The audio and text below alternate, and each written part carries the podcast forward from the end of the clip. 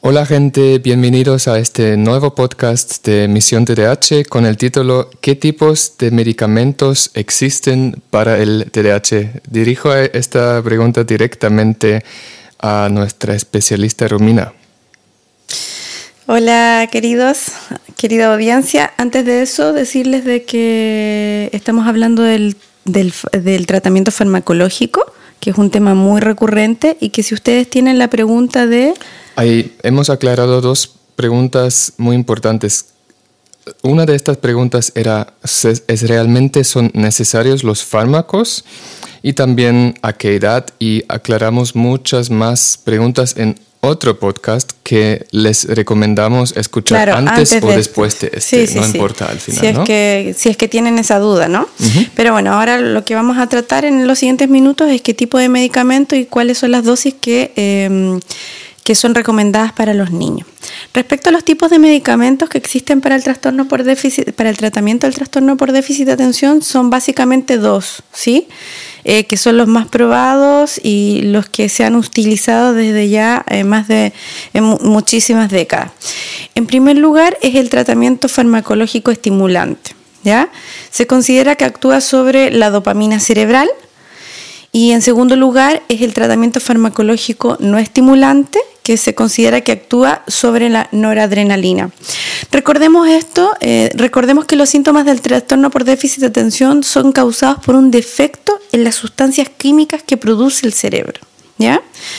Eh, estas sustancias químicas las denominamos neurotransmisores, concretamente o específicamente la dopamina y la noradrenalina, ¿ya? Entonces, como estos neurotransmisores no se, no se producen en un nivel adecuado, Y, en, un niño con en un niño con trastorno por déficit de atención, eh, con o sin hiperactividad, eso da lo mismo. Eh, estos, estos que son encargados de entregar los mensajes químicos y hacer que el cerebro haga ciertas funciones, como por ejemplo atender, eh, memorizar a corto plazo, organizar, eh, planificar acciones, controlar los impulsos, como eso no está de manera natural en una medida en que el niño lo necesita, en ocasiones se puede generar eh, haciendo otro tipo de tratamientos, como la terapia cognitivo-conductual, como ciertas eh, técnicas de aumento de atención plena. No obstante, hay niños que necesitan también un, un, empujen, un empujoncito o una ayuda farmacológica. Digamos, para, para facilitarlo, porque no es imposible profundizar en este tema ahora, de que estos, de que estos químicos en el cerebro podemos decir que es gasolina, ¿no? Claro, como es un, como una un gasolina, coche. Exacto. De hecho, eh, yo lo decía, eh, yo se lo explicaba a mis alumnos de, de, la, de la siguiente manera. Cuando tú necesitas que, eh, por ejemplo, que, que, pase, que pase un coche al lado de otro coche, ¿ya? Tú necesitas poner la misma cantidad de gasolina en ambos coches, ¿sí? Sí. Pero resulta que hay uno, que es el, de, el coche del trastorno por déficit de atención, que tiene menos gasolina. Entonces, claro, ponemos los coches en la, en la punta de partida, pero resulta que el que tiene gasolina parte a punto, a full, y el que no, va lentito. Un promedio de dos años más o menos en maduración cerebral, eso es. Entonces hay niños que están tan lentitos, tienen tan poca gasolina, que necesitan un, una ayudita, un empujón. No son todos, ¿ya? Sí. Pero hay algunos que sí lo necesitan. E incluso cuando llegamos a la adolescencia, incluso en la adultez, hay personas que necesitan el, el, el, el fármaco para poder hacer que su cerebro tenga la gasolina suficiente para poder organizar, planificar, tomar decisiones, eh, flexibilizar, controlar impulsos, controlar emociones, controlar eh, movimientos motores, etcétera, etcétera, etcétera. Y para esto existen estos dos grandes, eh, dos grandes grupos de fármacos, que es el estimulante, que actúa sobre la dopamina, y el no estimulante, la noradrenalina. Ahora, ¿qué va a hacer de que los médicos determinen uno u otro? Son muchas cosas.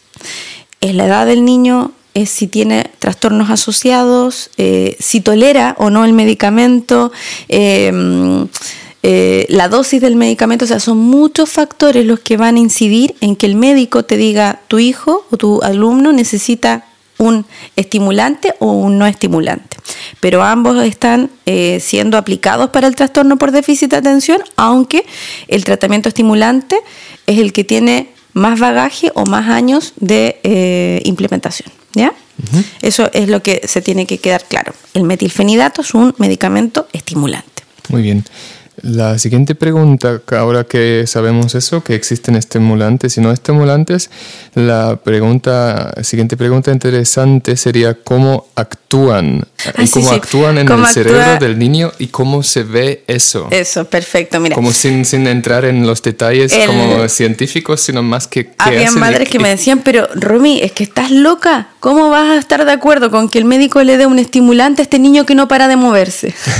Y tenía toda la razón, porque claro, uno se imagina un estimulante que como que un café, claro, niño, ¿no? que sobreestimula a este niño que ya es eh, que sus características normales es como si estuvieran ahí siendo impulsado por un motor.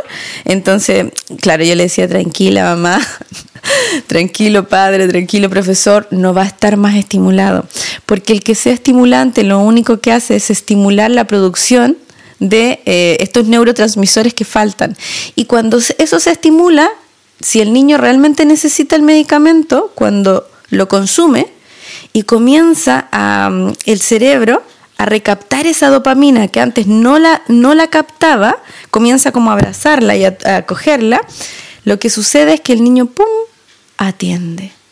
Enciende las, las, las bombillitas o las ampolletitas del insight, que es lo que decir de como pum, se enciende eso en el cerebro que permite que el niño abre el canal de la atención.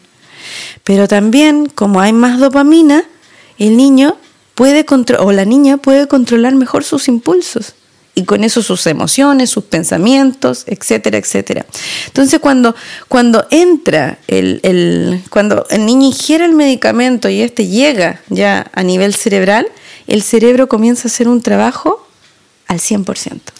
Es decir, si damos, si le damos a un niño impulsivo un, un medicamento estimulante, estimulante que es ahí no, no se va a estimular más esa impulsividad, sino no. se va a estimular un, un proceso químico, un, una sustancia química que causa esos problemas de impulsividad. Exacto. Y de no atender. Así. Y, que, y que las causa por la no presencia, ¿no? Porque por como, no. claro, como la recaptación es como, como que no hay, el cerebrito no puede recaptar estos, estos neurotransmisores, no los puede coger, no los puede tomar, pum, pasan o no están. Entonces, como no están, el niño está eh, intenso, está inquieto, está impulsivo, no puede controlar. Y eso es normal de la niñez. ¿Ah? Sí. Eso es normal de la primera etapa de la infancia. Pero ¿qué pasa? El cerebro comienza a madurar.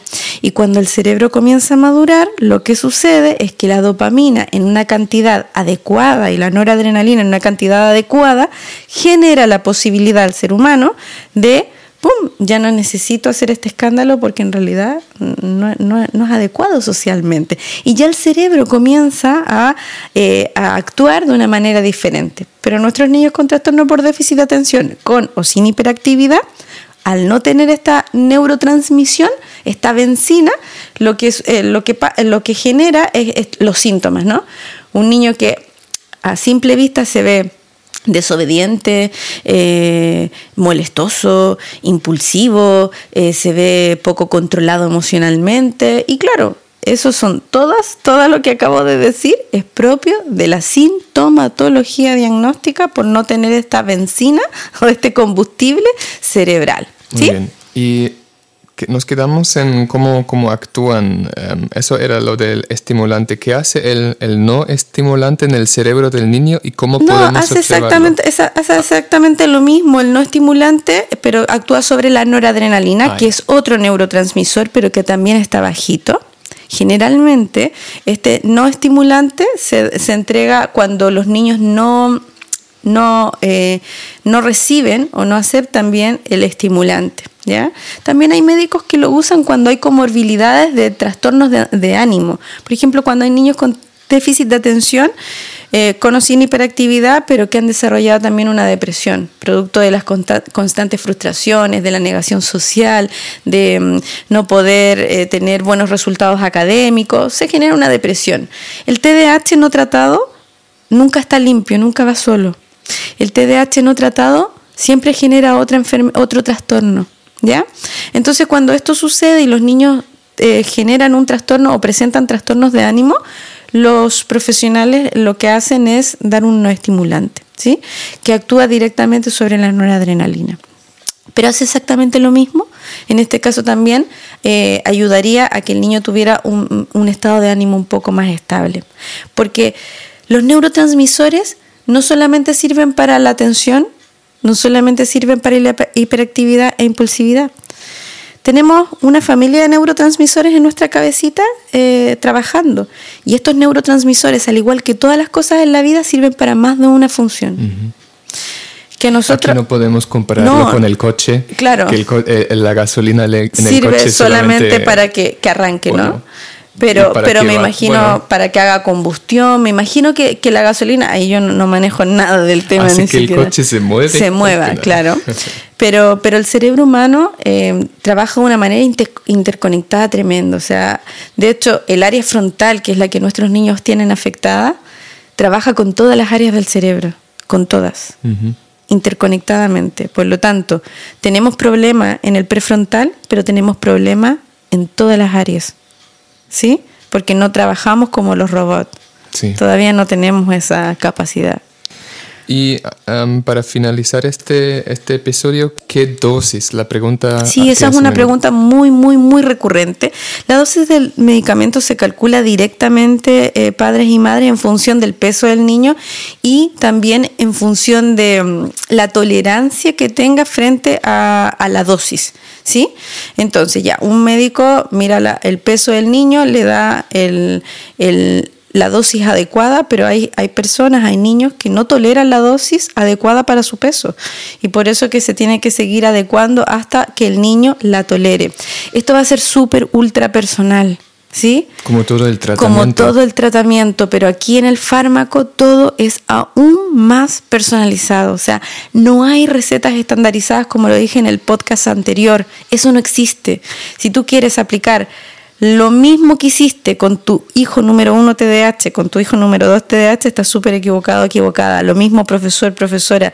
Si quieres eh, eh, aplicar la misma, las mismas técnicas que tuviste con tu grado anterior y ahora tienes eh, la misma edad, el mismo T D A H, te aseguro que es muy probable que no te dé resultado. Y no porque las técnicas sean las malas, sino que porque cada uno de los niños es un universo diferente. Y eso para el T D A H apunta igual. Muy bien, muchas gracias y nos escuchamos en el siguiente podcast. Gracias a ti, hasta luego.